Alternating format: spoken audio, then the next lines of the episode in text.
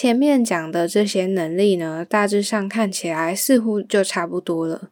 但是很多人甚至也没有想过，整理不只是空间的改善而已，整理服务其实还有更多的附加价值。接下来我会继续讲，在整理服务的过程中，整理师同时会成为其他的角色。嗨，你好，欢迎收听精准美学。精准的生活即是一种美学。我是 Mini，陪你一起精准的生活。整理收纳、学习断舍离是我的热情所在。这个节目主要会分享断舍离接案工作者的自我提升，也会访问相关领域的前辈。我会在这里记录和分享我一路以来的过程，也会陪伴你达到你的精准生活。嗨，你好，我是 Mini，陪你一起精准的生活。今天这一集开头要来个开门见山法，嗯，就是这一集的一句话：美就是进化过剩的过程。这句话应该不需要我多讲了吧？是来自米开朗基罗的一句话，主要就是在表达我们生活中有很多过剩的东西，那总是要有留白才会有美嘛，也是想要传达这个频道的宗旨，还有断舍离的核心价值。今天这一集的主题是好一阵子没有聊的主题，是 mini 的本业整理师。因为有蛮多人敲完，想要多了解整理师的事情。前面几集我有曾经分享过这个职业的一些事情，后来随着时间越来越久，也慢慢累积起来我对于整理师的经验。那能够分享的内容也会越来越有变化，也越来越精彩。今天要来聊的是整理服务的价值。即使很多人知道整理收纳和打扫的差别，一个是处理杂乱，一个是处理脏污，但是目前还是有蛮多人会误以为我们和一般的居家清洁一样，或者是会觉得，嗯，只是请人就像打扫一样帮我们整理好，那隔一阵子需要打扫的时候，可能也会需要整理，感觉可以相提并论。总之，很多人不太能够理解整理师这个职业为什么存在。不理解的人也会觉得，嗯，我自己就可以整理了。或是，即便你可以了解，但是还是有可能会纳闷说，为什么收费会这么贵？一小时动辄要五百起跳。整理师到底有什么神奇的魔力呢？其实，整理师和一般人不同的部分是，整理师可以把这件事情做到最有效率。可以做到效率的极大化，帮你省去很多不必要的时间和力气在整理上面。对于整理收纳没有这么多概念的人，会时常来来回回在错误的地方打转。我们也不会只是在维持表面上、维持整体上看起来排列整齐而已，因为的确有很多人，他们是对于。空间的概念，还有摆放物品的位置，还有归类是没有这么的有概念，所以的确有很多人是需要我们的协助。大部分的人他们的困扰就是整理好之后，隔没多久又乱，或是在每个地方都看起来很整齐，但是找不到他们所要的东西的位置，所以又会再额外买多的东西回来，但是其实你根本就已经拥有了。绝大部分的人呢，他们的困扰就是整理好之后，隔了没几天又开始打回原形，不知不觉又乱了。看到很乱的状况下，心很累，也就会越来越乱，越来越乱。所以在这一集里面，我想要来聊聊整理师所需要具备的能力和一般人有什么不一样。如果你也能够训练自己拥有这样的能力，而且也做到极致的熟练。你也可以透过慢慢的帮其他人整理，累积经验之后，就可以具备所谓整理师该有的技能咯。大致上，我把整理师所需要具备的能力，可以分为空间上的整理，还有整理以外会需要的一些应变能力。那在这里，我想要列出一些空间上相关的能力。第一个是空间动线概念。整理师们会需要很有效率的在短时间内熟练的排列，还有怎么样运用收纳用品，利用空间，还有必须要依照客户的习惯去推荐适合的收纳用品，或者是摆放不同用品的位置。另外的话是动线上的调整，所以在空间感上面要有一定的基础，而且要依照。客户的生活习惯来调整适合的动线，例如家具摆放的位置，或是有时候也要针对客户的信仰或是风水上做考量来调整。第二个，敏锐的观察力，整理师们可以很快的从物品的摆放到使用状况，都能够看出空间使用上有什么问题。所以，察觉细节还有洞察力也是我们都需要具备的能力。第三个是判断力，对于物品的类别还有要不要舍弃的判别能力。在这个环节呢，需要透过询问客户来了解每个东西的使用情况，然后再用我们的专业去判断要给什么样的建议，是要舍弃呢，还是保留？或是在这个东西后续怎么处理上的建议。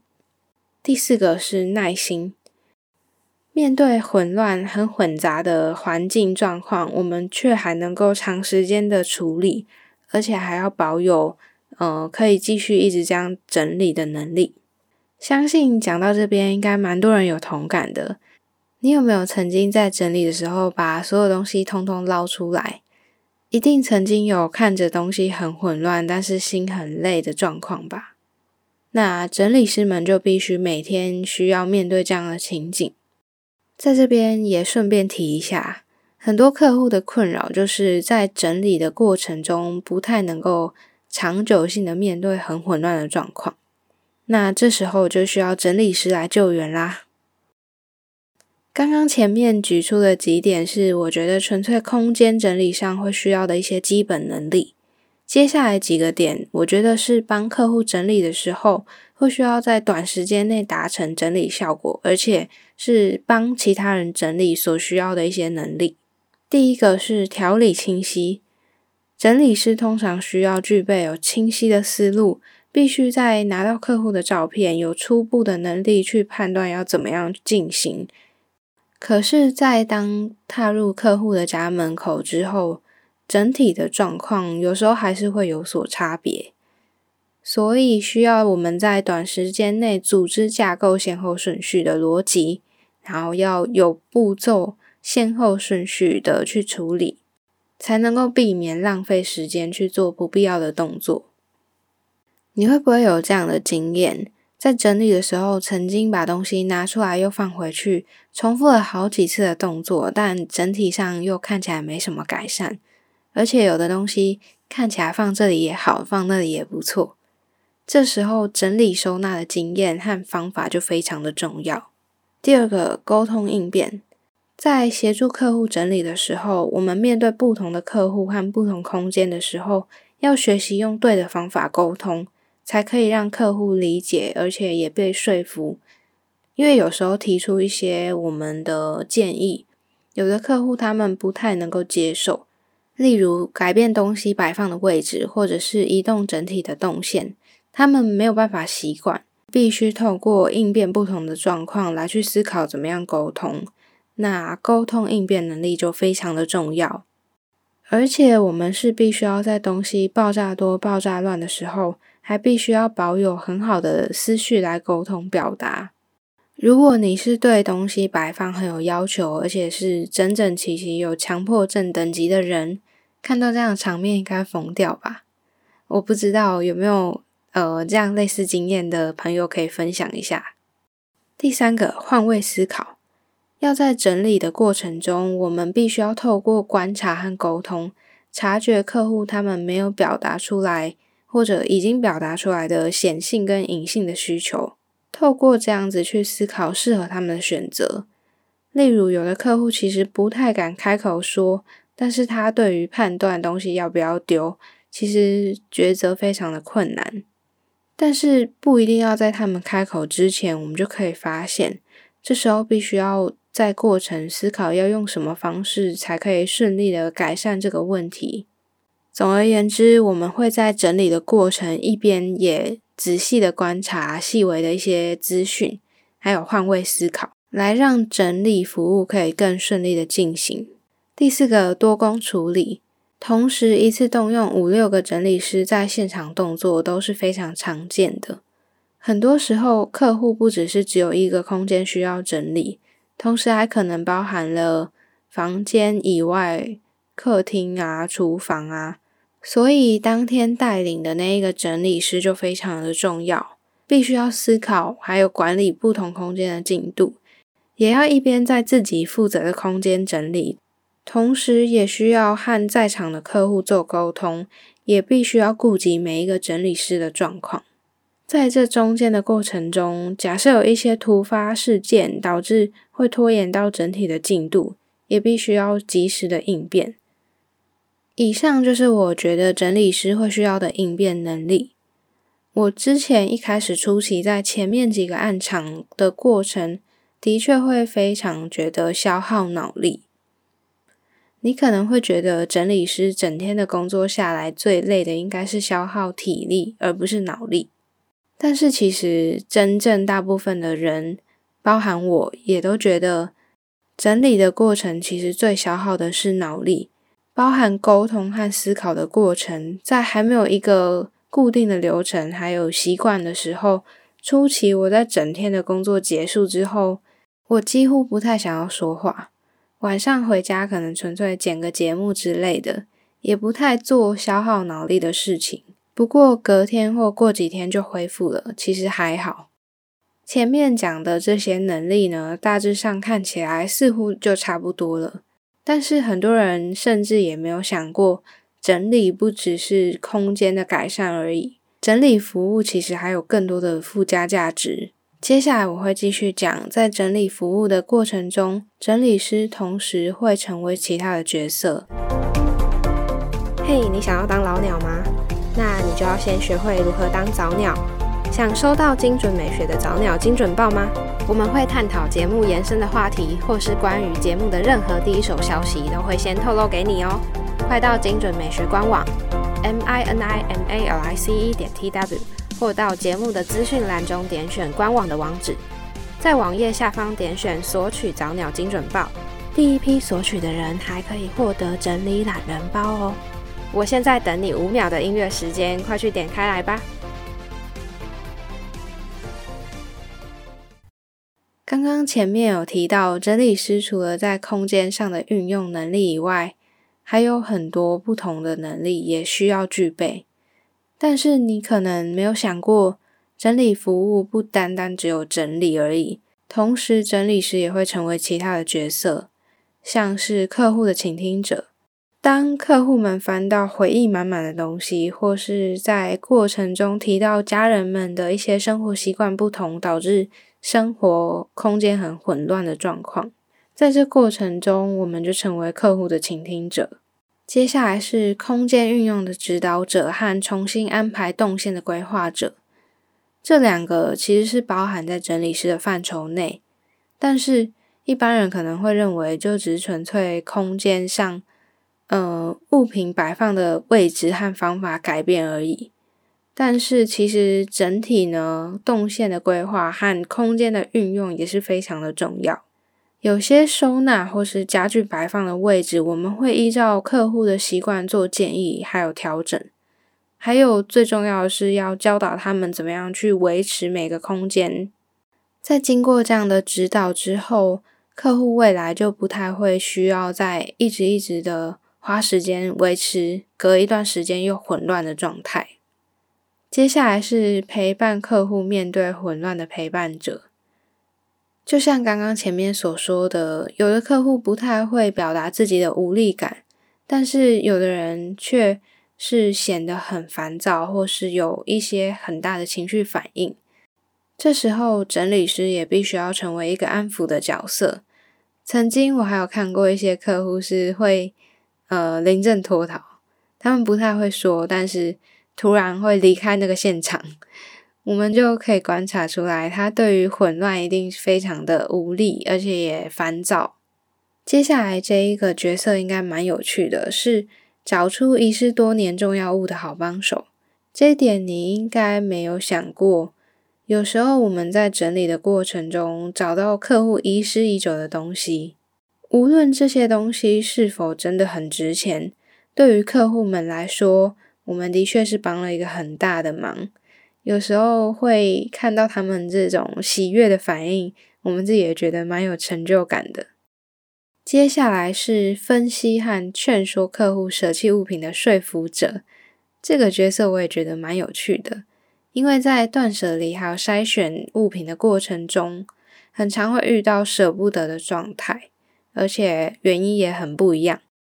但就在于经过我们整理师的分析和说服，他们也就会因为这样而愿意舍弃物品了。前面提到的各种身份呢，整理师们在服务的过程中，时常一人分饰多角，为的就是能够改善客户们温暖的家，无所不用其极啊！在未来的节目呢，我会告诉你我在客户家观察到的一个现象：为什么很多人买了整理收纳相关的书，却还是需要请整理师呢？究竟读整理收纳的书真的有用吗？在节目的最后，mini 想要宣布一件事情：下一集就是精准美学的一周年喽！只要你在二零二一年三月三十号到四月三十号这段时间，用 email 寄信或是用 IG 私讯我，内容附上你在 Apple Podcast 或是 First Story 上评分的截图，再加上你会希望在精准美学中听到我分享什么。还有对于这个节目的回馈，只要是任何有关于节目的回馈，即使是一句话也可以。我再重复一次前面的办法：只要你在二零二一年的三月三十到四月三十号这段时间寄 email 或是用 IG 私讯我，内容附上你在 Apple Podcast 或是 First Story 上评分的截图，加上。你希望对我说的任何话，无论是节目的回馈，或是希望听到什么样的资讯，只要达到我刚刚说的以上两个步骤呢，你就可以获得整理收纳顾问服务一次。Mini 会针对你的空间给予初步的建议。欢迎到 IG 或是寄 email 跟我交流，或是到各大平台打新评分。你的任何回馈对我来说都非常重要。因为可以协助到我在精准美学未来内容上的规划。最后的最后，如果你想要复习这一集的内容，这一集的重点整理同时会放在 Medium 和方格子这两个文章平台，或是到精准美学的官网和资讯栏里面，也都可以找到文章的连结。精准美学陪你一起精准的生活，我是 Mini，我们下次见，拜拜。今天的节目到这里告一段落。这个频道主要会分享断舍离、自我提升的主题。目前在 Apple 和 Google Podcasts、Spotify、First Story 和 Sound 都听得到。欢迎在你习惯的平台追踪我，还有留下评论。节目 IG 是 M I N I M A L I C E 点 T W，或是搜寻精准美学都可以。欢迎私讯我你的想法，分享节目资讯。点 IG 首页的连接，开启你我的连接。美好生活从精准美学开始，追踪节目从订阅开始哦。